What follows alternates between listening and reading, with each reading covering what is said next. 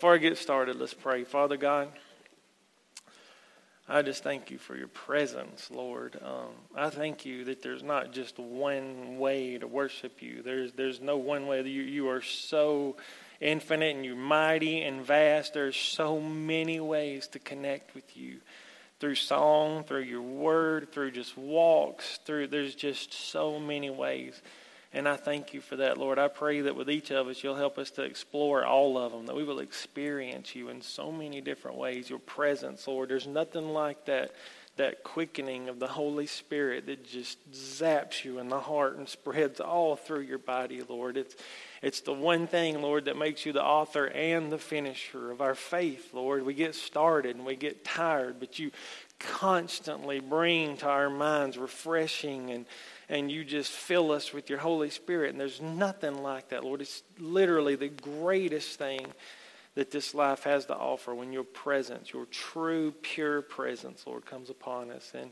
And Lord, as I transition into this sermon, Lord, I pray that it speaks to our hearts. I pray that you'll allow me to speak it as you gave it to me, Lord, and that I'll get out of the way and that you'll take over, Lord. So, as always, Lord, I do ask that you open our eyes so we can truly see maybe something in this story we've never seen before, our ears so we can hear it in a way we've never heard before, our minds so we can comprehend it and know exactly how to apply it in our lives.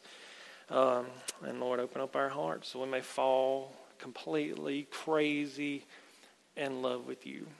And it's in your name I pray. Amen. The way of the mighty.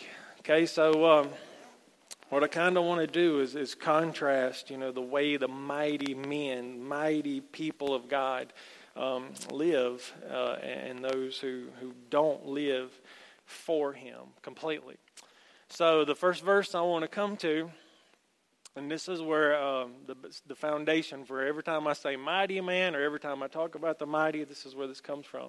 For behold, the Lord of hosts, just in case, if you don't know who the Lord is, the Lord of hosts, the angel army, doth take away from Jerusalem and from Judah the stay and the staff. Now what he's talking about here is when a nation is under judgment, okay? When God is about to allow a nation to be taken over because of their sin, because of their way of living, because of their idolatry, because of whatever. He says, this is what happens. This is what it looks like when a nation is under judgment. And Jerusalem and Judah are under judgment at this time. And so what happens is that the stay and the staff are taken away. The stay is your supply. The staff is like your support. So, whereas, you look at our nation just in the past 30 years, we went from the supply being supplied by us. I mean, when I was a kid, you looked in the tags of whatever. What did it say? Made in the USA, baby. Walmart was like so proud of that, made in the USA, and you saw all that kind of stuff.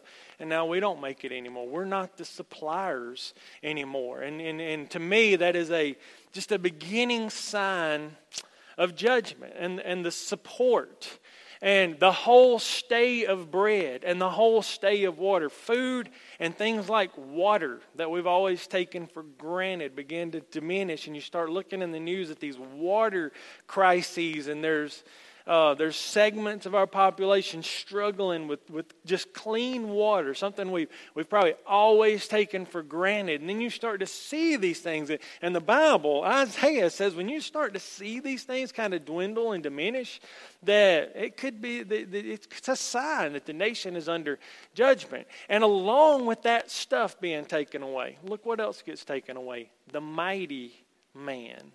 The man of war, the people with these warring spirits that'll pray and that'll go after some devils and that'll fight. The man of war, the judge. And when you think of judge, I want you to think of Samson and Gideon, those guys rising up in the midst of near destruction and going out and taking their country back. The prophet. the prudent, so the prophet, like the preachers, so that there may be this watering down of the word. People will say whatever they need to say to fill their churches and to make everybody happy. There won't be any prophets like Isaiah talking like this, like Jeremiah saying, we are about to go under because of the way we are, and nobody wanted to hear it. Nobody. We're fine. We're God's people. And that kind of stuff's going to be taken away. The prudent. There'll just be a lack of wisdom in general. And the ancient, which goes along with being prudent and being wise. Okay? And what's going to happen, I skipped a couple verses. Go to the next slide. And it says, when a man shall take hold of his brother, of the house of his father, okay? So they're going to know that the country's kind of in trouble. And somebody in this guy's house is going to say, you have clothing. There is something on you that we can tell is leadership quality. We want you to be our ruler. And let this ruin be under your hand. There's something on you, and we want you to rule, and we want you to take responsibility. If we ruined, let it be under you. You have what it takes to lead this ministry, to get us out of this. We see in you the possibility that you are a mighty man who can step up and really do some damage to the kingdom. So what do you think this man's response is? If somebody comes to him and says, you know what, there's something on you, you can lead, go for it. Okay, next verse. In that day, he will swear, saying, I won't be a healer. For in my house is neither bread nor clothing. I don't know what you see on me, but I don't see it. I don't have what it takes. Please don't make me a ruler of the people. Don't make me step up. This is for somebody else. Okay? This is not for me. And when you see judgment come upon a nation, there's going to be people clothed in righteousness. I mean, Christians, people who have bowed at the foot of the cross, and they're clothed with everything, equipped with everything they need to go and lead. But we say, no, I don't have what it takes. Don't make me a ruler of the people. Don't put that kind of responsibility on me. And so, fortunately, we have a great example of what it looks like to step up when nobody else will. Okay? So, next slide. Obviously, this is the story of David and Goliath, 1 Samuel chapter 17. Never realized how long that chapter was until I was typing this in. I'm like, man, 1 Samuel 17 lasts forever. So I kind of chopped it up a little bit, but not much, okay? So, and if you think about it, Israel's got a lousy king, King Saul. He started out really good, but then he became worse and worse. And they're being oppressed by the Philistines. So the Philistines gathered their forces for war and assembled at Soko in Judah. They pitched camp at Ephes Damim between Soko and Azekah.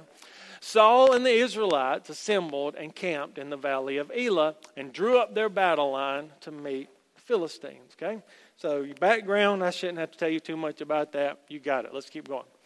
The Philistines occupied one hill and the Israelites another, with the valley between them, okay?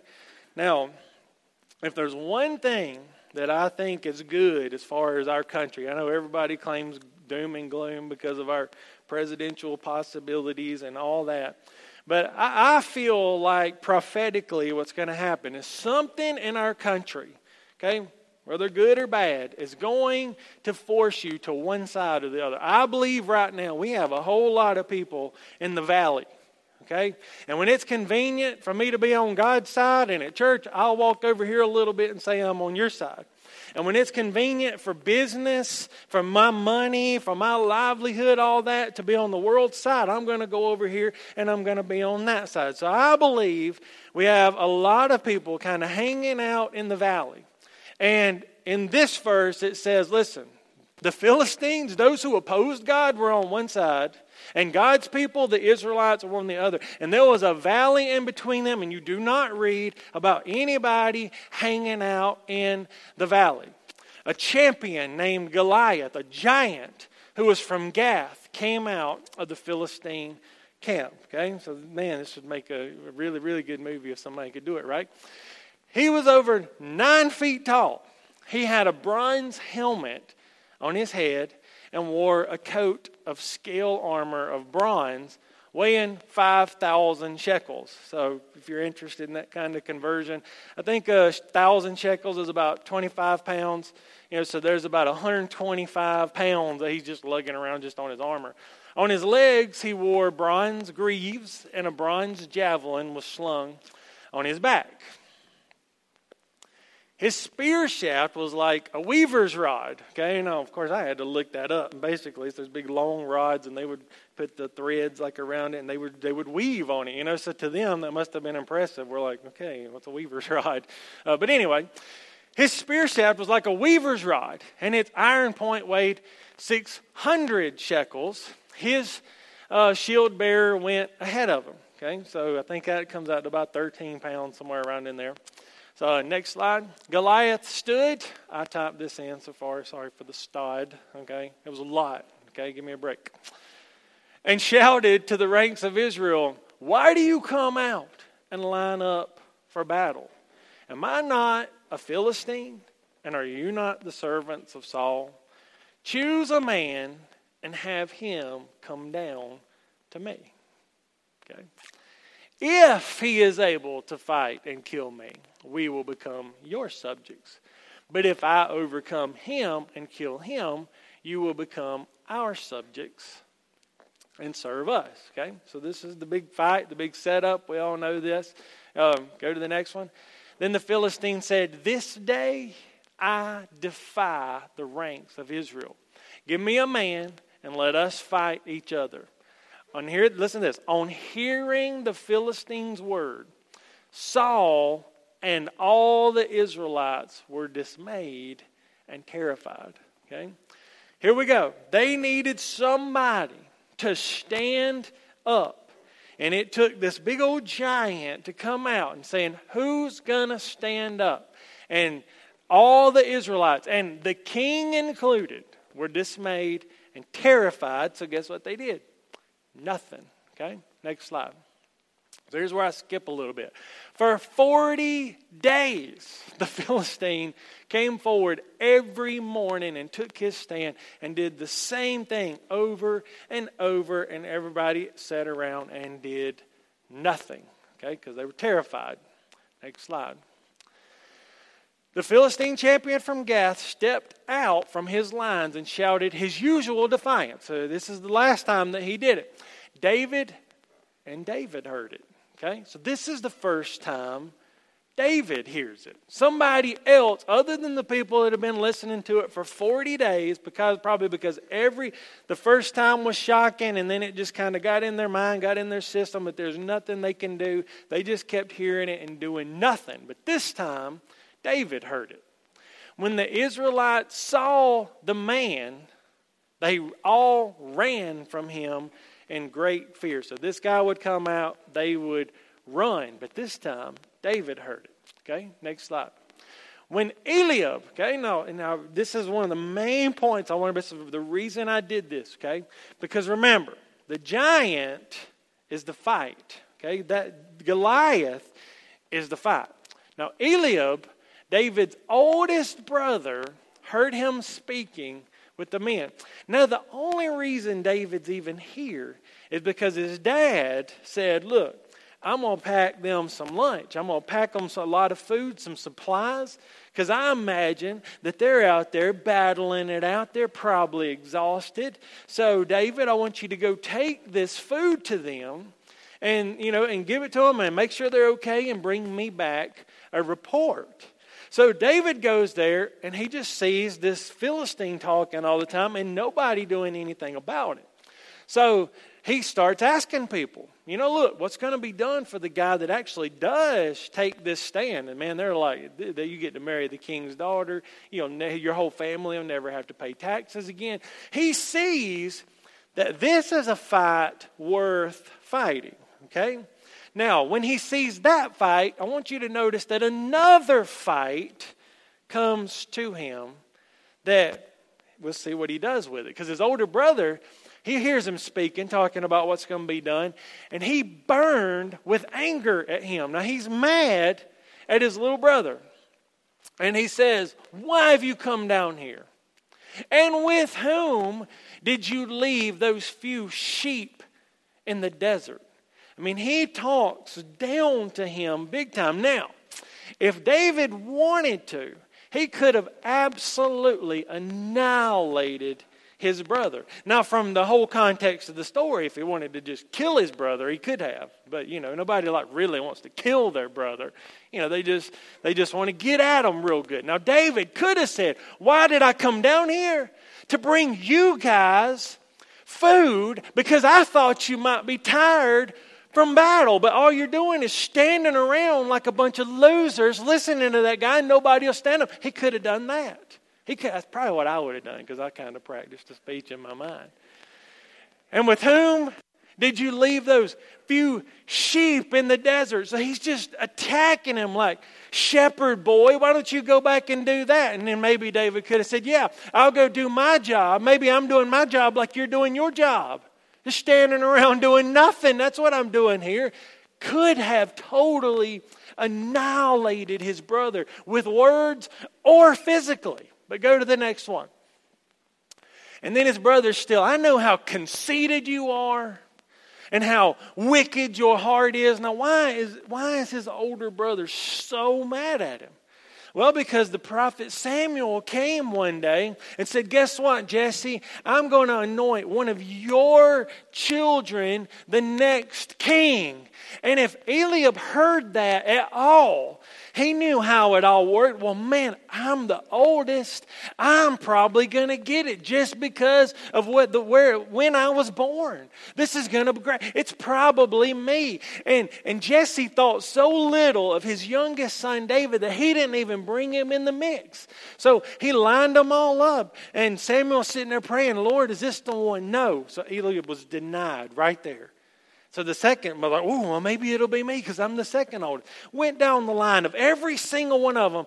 And Samuel knew. He said, "It's none of these." He said, "Is this all your sons? Because I know that God sent me here and it's one of your sons." He said, "Well, I got one more out in the field, but all he does is hang out with the sheep and play his guitar and pray and sing to the Lord."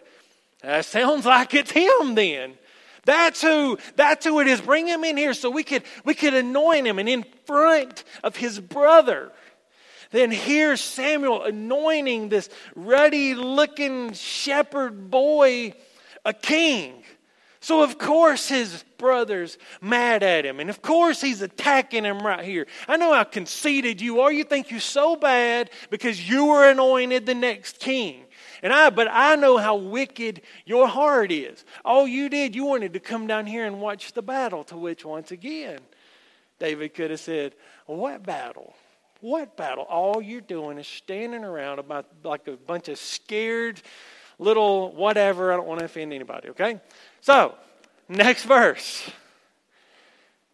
Here's David's response. Now, he could have done all that, which obviously I would have done because I did way too good of a job talking about what I would have done, okay? Now, what have I done? Okay, I've done nothing to you, Eliab. Okay, I've done nothing, said David.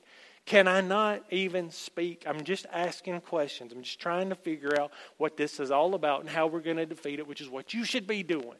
Can I even speak? And look what he did. He then turned away. The Goliath fight, there's spoils in that, man. There's no taxes in that. There's marrying the king's daughters. There's royalty in this. But to fight you, who cares if I beat you? That just looks to us like we're divided. That's me against my brother. And guys, you see all the church implications of this. We're supposed to be fighting evil.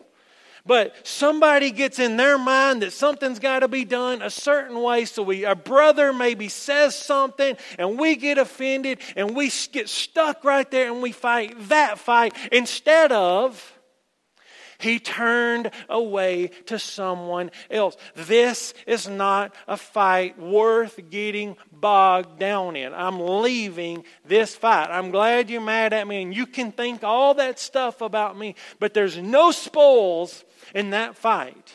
I'm going to focus on the giant. Okay? Next slide. Now, when David actually went out to meet the Philistine, this is a speech that I hope everybody in here memorizes, because guys, when you start to see evil, and evil will rise in just the smallest form. You know, I don't believe at this point that anything big or humongous could come and divide us and tear us apart. But the Song of Solomon says it's the little foxes that destroy the vineyard. Could there be some thought or some sort of attitude that could get spread in here and we get our mind off of the goal, off of the prize, off of the promised land, off of the enemy? So David says this speech, and anytime you recognize that anything in your heart is not right, this is a great speech to memorize. You come against me with sword, spear, and javelin, but I come against you in the name of the Lord Almighty, the God of the armies of Israel, whom you have defied. This day the Lord will hand you over to me, and I'll strike you down and cut off your head. Today I will give the carcasses of the Philistine army to the birds of the air and the beasts of the earth, and the whole world will know that there is a God in Israel. All those gathered here will know that it is not by sword or spear that the Lord saves, for the battle is the Lord's, and He will give all of you into our hands. What a speech. And as the Philistine moved closer to attack him, David ran quickly to the battle line to meet him. Reaching into his bag, taking out a stone, he slung it and struck the Philistine on the forehead. The stone sank into his forehead and he fell face down on the ground. Notice how easy it was for him, with the God's power and with the equipment that he knew how to use very well, to defeat the giant. It was nothing for him. It was easy. He wasn't afraid. He knew his skill set. He knew his job. And he knew his God. And he was able to annihilate this giant. Next slide. So David triumphed over the Philistine with a sling and a stone. Okay, now go back. You don't have to go back, but think about that Isaiah verse.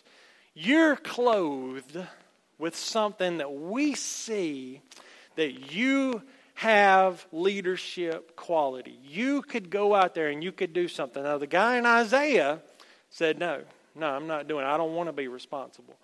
David, with just a sling and a stone, and the power of God, he was equipped with everything he needed to be a leader.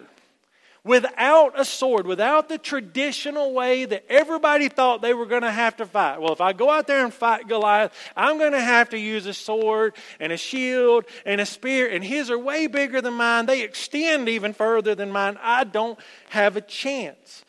But David said, I don't need to fight that way. I've got my own skill set that he can't touch. I know what I can do. I know the power of my God. So without a sword in his hand, he struck down the Philistine and killed him. I mean, guys, that is just an amazing story. And notice that David always kept his mind on the right fight. He could have gotten bogged down and mad at his brother and just left and went home and told Daddy, I didn't even leave him the food because, man, all he did was talk bad about me. I hope he gets killed by that old giant. I mean, how he could have handled it and the way he did shows us the way of the mighty. And you know, guys, we were talking about this Friday night with the leaders. We give the devil way too much power. Most of those people saw Goliath as this huge figure that nobody could defeat. And even as Christians, we start to see the devil as this opposite of God entity that if he wanted to single us out, that he could annihilate us if he wanted to, okay? But this is what most people think. Go with this. The opposite of God is... Nobody wants to say it, do they? Opposite of God, evil, or the devil. And that's not true, okay? God has no opposite. If Satan were his opposite, then he would have the power to create, and he does not, okay? He's under the subject of creation. If you want to think of Satan's opposite, you think Michael the archangel, okay? So he's way underneath. I'm not going to say he doesn't have any power. He's the prince of the power of the air. It says that. But we give him way too much credit, okay? I have weapons that the world think are useless. I got the blood of Jesus that I received when I knelt at the foot of the cross and received him. I'm clothed in righteousness. I'm wearing everything I need to lead and to do what I need. Does it mean I'm never going to mess up? Absolutely not. It means when I do and I'm aware of it, I'm going to say I'm sorry. And God, will you forgive me? And will you cleanse me? And will you make me brand new? And will you let me start all over again? It does mean that. But it also means that through this power, that I can take the neck of the devil at any time and I can put him under my feet. Because the opposite of the devil is not God. At best, the opposite of the devil is Michael, the archangel, because they both had these roles in heaven that they had. So, we must diminish how we see the giant. The giant, we need to see as David saw, I could take him down. With God and my skill set, I got everything I need to take him down. Instead of, like everybody else, this giant's coming at me, what are we going to do? There's nothing we can do. So, next slide. The men of Israel and Judah surged forward when one man, clothed in righteousness, used his skill set to go and defeat the giant. That was all it took to make everybody else no longer filled with fear, but filled with courage. And everybody surged forward with a shout and pursued the Philistines to the entrance of Gath and the gates of Ekron. All it takes is one person to say, not me, let somebody else do it, to not go there, but to say, I'll do it. I'll take responsibility. If it rises, it's on me. If it falls, it's on me. But I'm going to do this through the power of God. I'll do what I can do and leave the results up to him. It's all I can do. And that's what happened here. Okay? So, when one man slew the giant, the rest followed. And every time I preach this, I like to do the little giant acronym thing because every time I do it, my letters turn into something different. So I wanted to kind of look at the giants that paralyze, the giants that'll make you stand there and do nothing, okay? And these are my giants. If these aren't, maybe they apply to you, maybe they don't, but you can come up with some other words for your letters, okay? The G in mine is the giving of my time. When God, I felt, called me to pastor a church, and I talked to Tanya about it, my mind immediately went to when Caroline and Jamison are out of the house. I'm like, well, I probably got about 10 years to prepare for this. And it turned out I had about, maybe 2 months to prepare for this because Lifeline had called and, they like, are you willing to step up and give your time to this?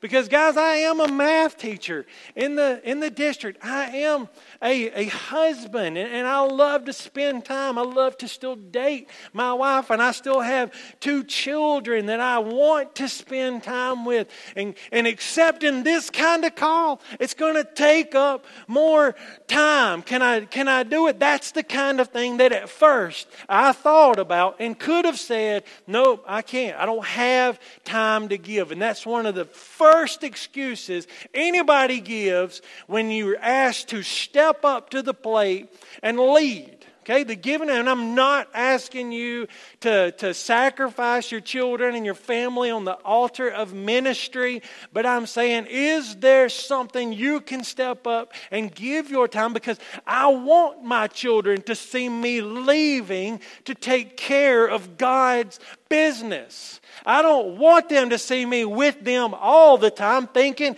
that they're the most important thing in the world. I want them knowing that their mama is more important than them, and I want them knowing that the Lord Jesus Christ and His work is more important than them. Because He is. He's the greatest thing this life has to offer, and my life needs to reflect that. So the giving of my time, what a giant that we have to go overcome, because the first thing we say, I don't have it. I don't have time. Look at the I. Insecurity. Okay, it's so easy for me to go here. God, you're asking me to be a pastor. I only have about 10 sermons. So what am I going to do in 2.5 months when I'm out of sermons? You know, can I really trust you to give me everything that I need weekend after week to lead this group? I don't know if I can. I don't know if I can do that and be an alternative school teacher to those kids who have never seen Jesus. I don't know if I can do that and be a husband to Tanya and love her and make her feel loved. And I don't know if I can do that and be a dad to Caroline and James. I just don't know. I'm so insecure. Are you sure there's not somebody else? Hey. Apathy. I'll go ahead and admit it, man. I'm a lazy kind of guy.